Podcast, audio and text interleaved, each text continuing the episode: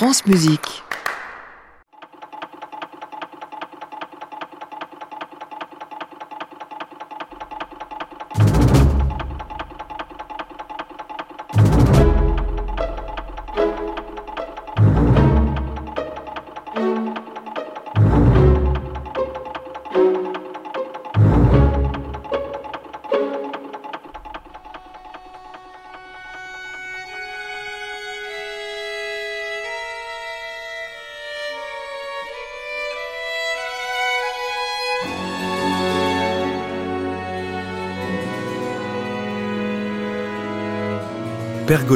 Meurt mystérieusement, c'est comme si vous y étiez.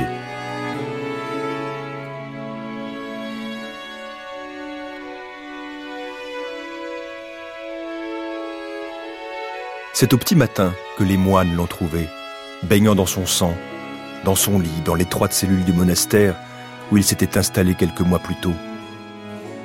Au pied du lit, un couteau taché de sang, quelques traces de lutte et des empreintes de pas. Son visage est serré par un drap, comme si le meurtrier avait voulu étouffer ses cris. Les traces de pas et de sang continuent bien un peu devant la porte, mais se perdent très vite dans l'escalier qui mène à la salle de lecture. À n'en pas douter, l'assassin est passé par la bibliothèque, il a pris la porte du réfectoire et s'est enfui dans les champs. Personne n'a rien entendu, personne n'a rien vu. En pleine nuit. Un des moines aurait-il été complice? Allons donc. Pergolèse aurait eu pourtant quelques raisons de se méfier. Il savait bien que ses rivaux étaient nombreux, si jaloux de ses succès, et que l'un d'entre eux le retrouverait tôt ou tard, même en dehors de Naples, et qu'il serait prêt à tout pour briser son ascension mais de là envoyer un nervi pour l'éliminer, à moins, à moins, à moins que ce ne soit la famille de la jeune Paolina, sa chère Paolina. Le père est si furieux de leur liaison qu'il n'aurait pas hésité à s'en débarrasser et ainsi... Stop. Croyez-vous vraiment que Pergolès soit mort dans ces conditions? Non, tout ça c'est une légende une des innombrables légendes qui ont circulé et circulent encore parfois sur le compositeur. Oui, Pergolèse a bien eu des rivaux, oui, Pergolèse est bien mort dans d'étranges circonstances, oui, sa vie fut courte et tragique. Mais enfin, que sait-on de lui?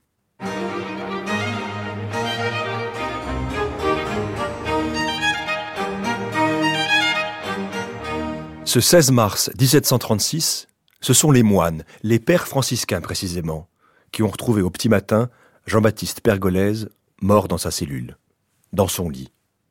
Étouffé. Étouffé, oui, mais peut-être emporté par la fièvre et les toux incessantes qui l'épuisent depuis plusieurs semaines. Une tuberculose? Sûrement, oui.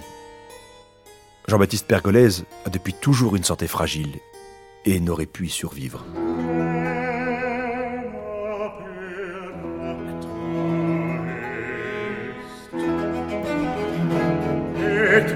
nos consumatum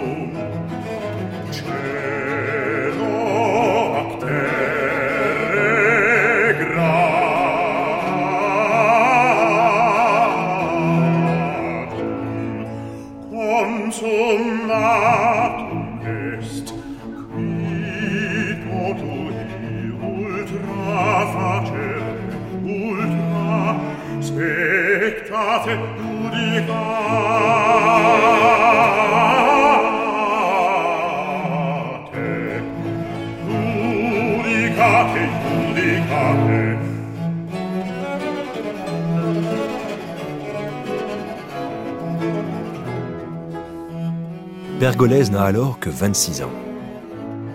26 ans. Et il vient d'achever ses deux œuvres les plus géniales, celles qui assureront sa postérité et feront naître ses légendes les plus folles, le Salve Regina et le Stabat Mater qu'il termine dans des conditions mystérieuses. C'est de sa mort précoce et de la grande popularité de sa musique que vont naître toutes ces dérives légendaires sur son destin. Mais comment Pergolèse s'est-il retrouvé à 26 ans dans ce monastère de Pouzol, ville écrasée de soleil au bord de la mer Tyrrhénienne, à une quinzaine de kilomètres de Naples? Naples, où il s'était imposé avec éclat à l'opéra, avec cette petite poignée d'ouvrages. Essayons d'y voir clair. En réalité, Pergolèse n'est pas son vrai patronyme. La famille s'appelle Draghi.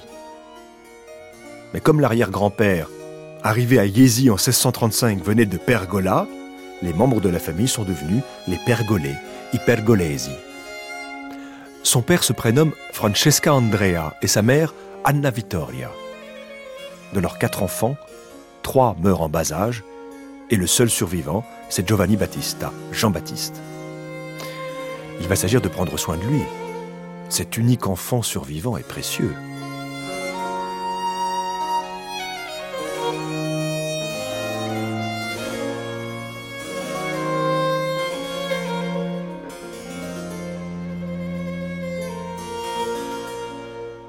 Avec ses rues pavées, son clocher, ses palais et sa large voie romaine qui coupe la ville en deux, Yézi, situé sur la côte adriatique, reste assez modeste et n'offre pas vraiment d'avenir pour un enfant. Mais Yézi accueille régulièrement des troupes d'opéra ambulantes. Et Jean-Baptiste parvient quelquefois à s'introduire en toute discrétion dans la salle du palais communal. On y chante, on y pleure, on y rit beaucoup. Décidément, ces héros d'opéra sont des personnages hauts en couleur. Se lamenter, crier son amour, en appeler à la mort, se retrouver dans d'improbables quiproquos, et puis toutes ces vocalises, toutes ces syllabes qui fusent, voilà qui excite l'imagination du jeune garçon. D'un autre côté, chaque dimanche, Jean-Baptiste Pergolèse peut se plonger dans les drames sacrés à l'église Saint-Philippe, côtoyer d'excellents maîtres de chapelle, goûter leur musique. Tout cela s'ancre profondément en lui, tout cela lui plaît. Papa Pergolèse, qui est un riche fermier, voit grand pour Jean-Baptiste. Il le confie, vers sept ans, aux deux éminences musicales du village, Francesco Mondini, violoniste et maître de musique municipale, et Francesco Santi, maître de chapelle de la cathédrale de Iesi. L'enfant semble très doué pour la musique, oui, très doué. Et l'Italie a besoin de beaucoup de musiciens, tant pour les églises et les chapelles privées que pour jouer, chanter, composer pour le théâtre.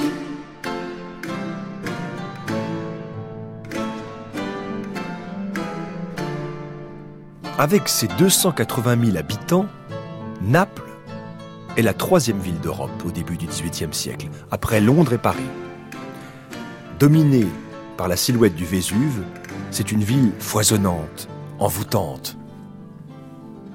À mon sens, écrit le voyageur Charles de Brosse, Naples est la seule ville d'Italie qui sente véritablement sa capitale. Le mouvement, l'affluence du peuple, l'abondance et le fracas perpétuel des équipages, une cour dans les formes et assez brillante, le train et l'air magnifique qu'ont les grands seigneurs, tout contribue à lui donner cet extérieur vivant et animé qu'ont Paris et Londres et qu'on ne trouve point du tout à Rome.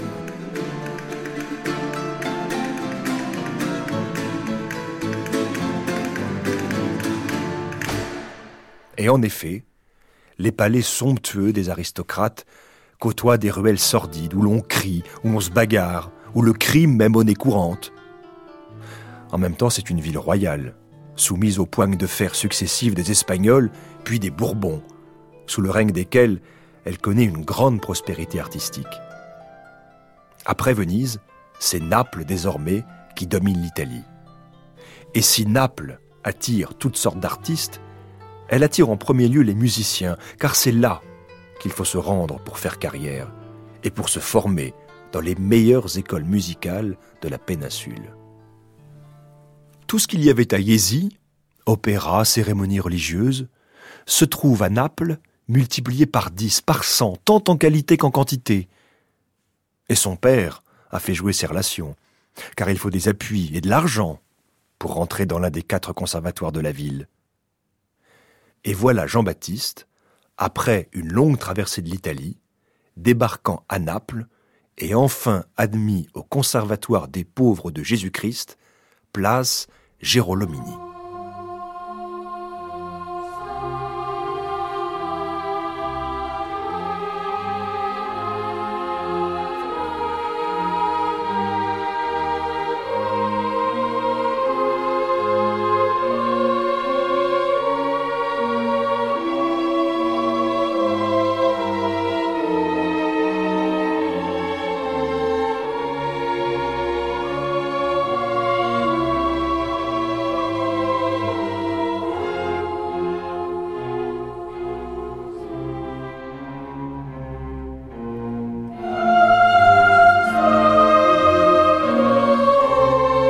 Facile d'étudier au Conservatoire des pauvres de Jésus. Les élèves sont nombreux. La cadence infernale et la concurrence sans pitié. Jean-Baptiste, malgré sa faible constitution, n'a pas intérêt à flancher et doit même se distinguer pour s'imposer.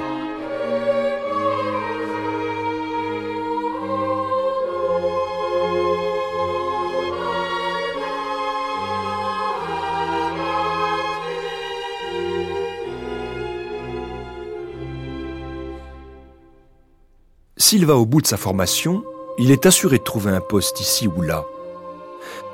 Alessandro Scarlatti, Francesco Durante, Leonardo Vinci, Nicola Porpora, et puis Paesiello, Cimarosa, Piccini, tous seront, avec Pergolèse, quelques représentants fameux de cette excellence napolitaine.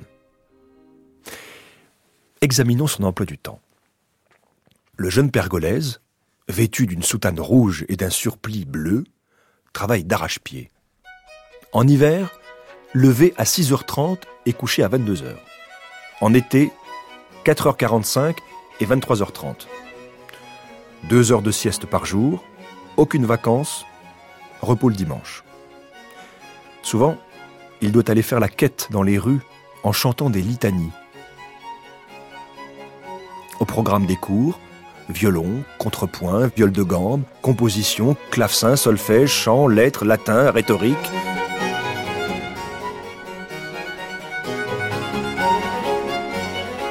Petits castrats, eux, sont un peu privilégiés par rapport aux autres.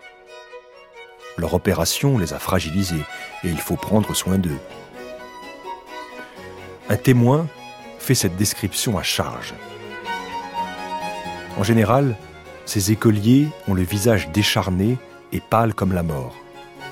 Il n'y a que les administrateurs qui ont le visage et le teint fleuri. La plupart de ceux-ci sont à la veille de crever d'opulence à force de manger, tandis que leurs élèves manquent d'aliments.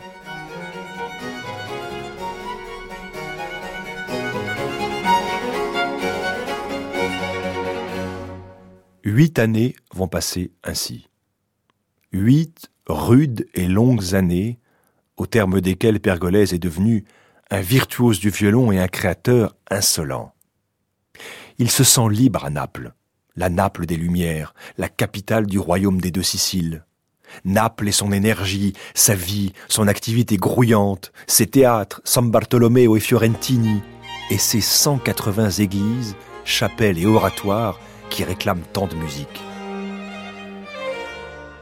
Pergolèse commence à composer pour l'église des cantates, comme Questo piano, La morte di San Giuseppe,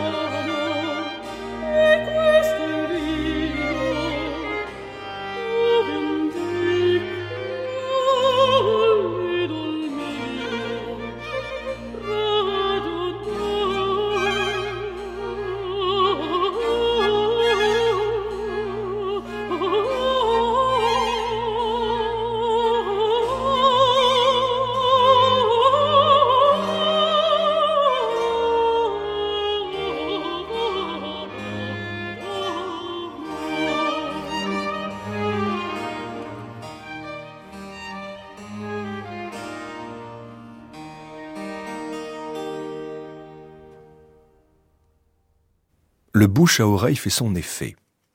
On l'applaudit, on l'admire. On parle de la grâce de sa musique et de sa simplicité inimitable. Revers de la médaille, un tel succès suscite inévitablement la jalousie. Les rivaux ne se nomment pas, mais Pergolèse les repère bien vite. Qu'à tienne, il écrit un drame sacré sur la vie de Saint Guillaume d'Aquitaine. Il devient maître de chapelle du prince Stiliano, écuyer du vice-roi de Naples, et il entre au service du duc de Maddaloni, celui à qui il devra sa mystérieuse retraite au monastère de Pouzol. Lorsque Pergolèse se lance dans la carrière, lorsqu'il écrit ses premiers opéras et ses drames sacrés, il a 18 ans et il a déjà vécu plus de la moitié de sa vie.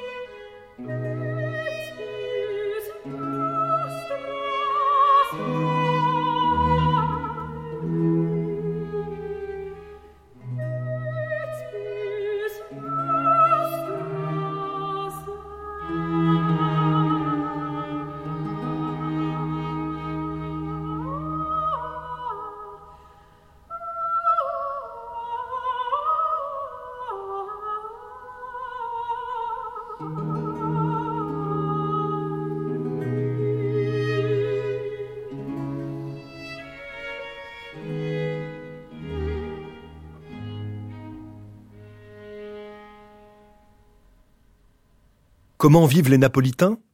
Eh bien, ils se passionnent à l'opéra autant pour le genre sérieux, l'opéra seria, sur des livrets de métastases par exemple, que pour le genre léger, l'opéra buffa. Les genres s'entremêlent et l'opéra buffa, parfois en dialecte napolitain, est souvent donné comme intermède au sein des grands opéras sérieux. Jean-Baptiste Pergolèse va briller dans tous ses styles. En 1732, une comédie en dialecte napolitain voit le jour. Lo frate namorato, le frère amoureux, avec la plus poignante complainte amoureuse dont on puisse rêver, avec ses cordes en syncope.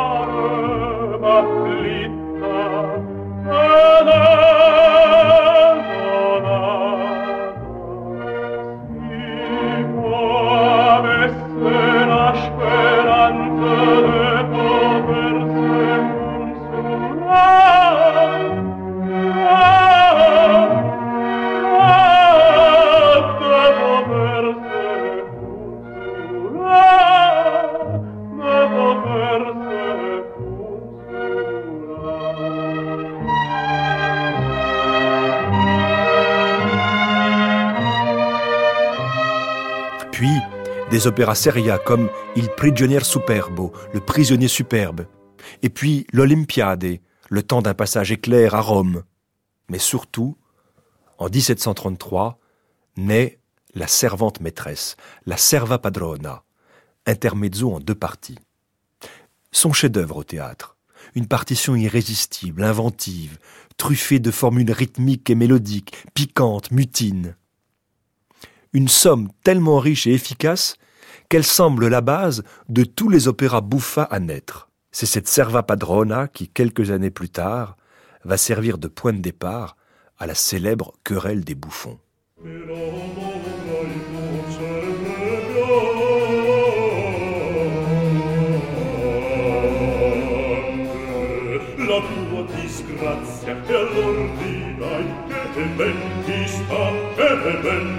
Bell'ista, è bell'ista. E dici tu, non è così, eh?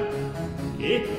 No, sì, ma, ma così è, ma così è, ma così è.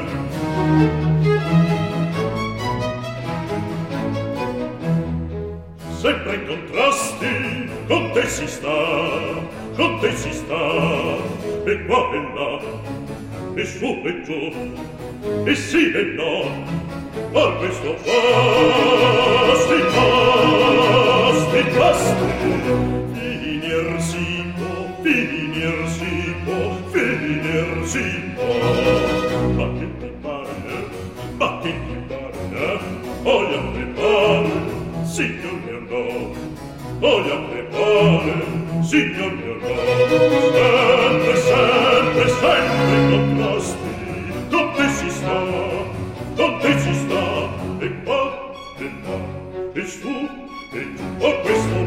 Vinerci no, vinerci no, e sì e no, e no, e sì e no, e no, e su, e giù, e sì e no, e no, e sì e sì e no, con questo amore.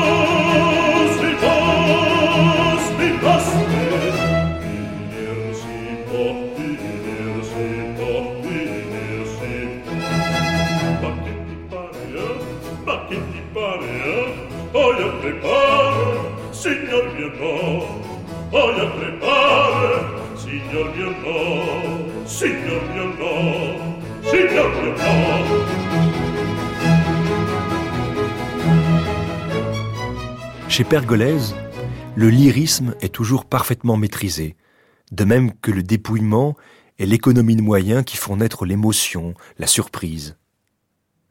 Les dissonances sont dosées à bon escient, les formules rythmiques contrastées, le tout dans une élégance jamais feinte, jamais mièvre et avec une fraîcheur prodigieuse. Pergolèse naquit et la vérité fut connue, déclara le compositeur André Grétry.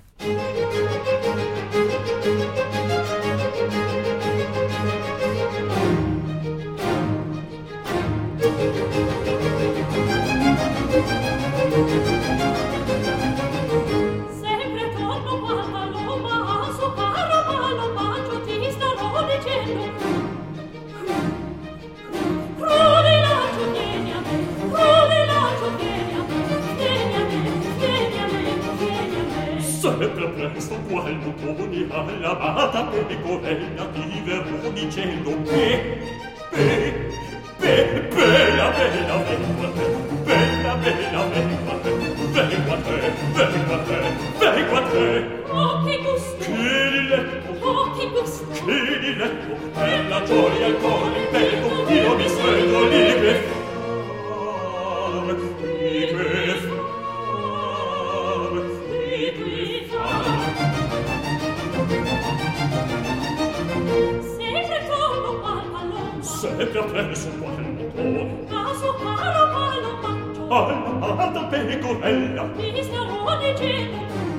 interrogo dicendo che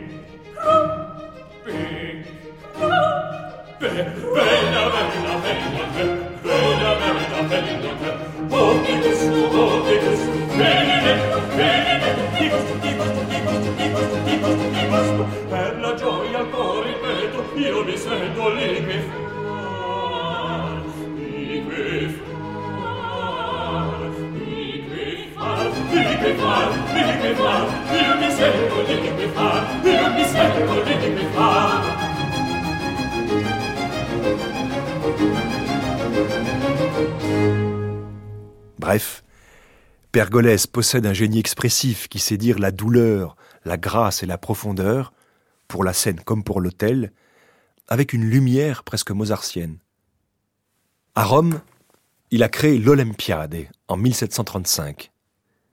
Mais son état de santé s'aggrave très sensiblement. Il tousse de plus en plus. Retourner à Naples? Non, pas dans cet état. On pense que le duc de Maddaloni lui propose alors de se reposer dans son monastère de Pouzol. On peut tout imaginer, car personne ne connaît véritablement les dernières semaines de sa vie. Ce qui est probable, c'est que la tuberculose l'affaiblit considérablement et qu'il envisage sa disparition.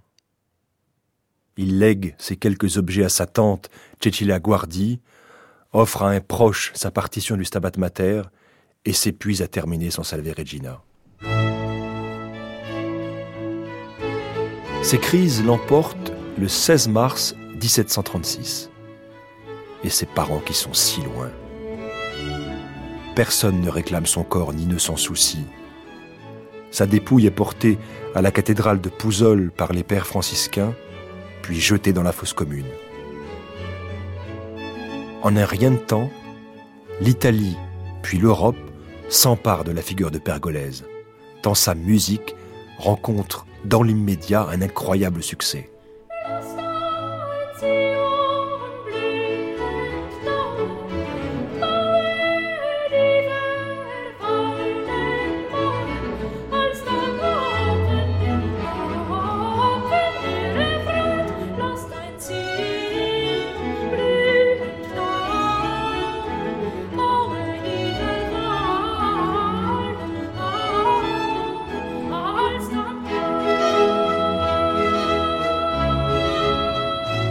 Dès l'instant où sa mort fut connue, rapporte Charles Burney, toute l'Italie manifesta le vif désir d'entendre et de posséder ses œuvres. La légende ne fait alors que commencer.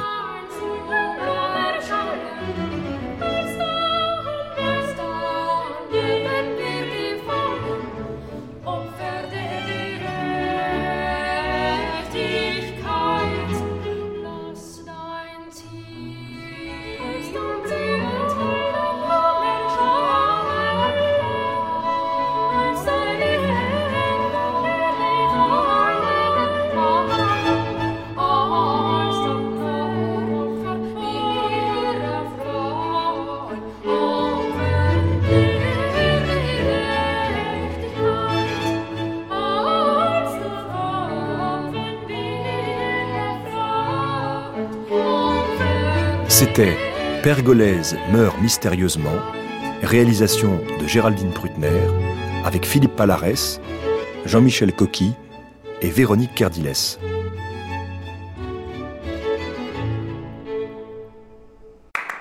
À réécouter sur francemusique.fr.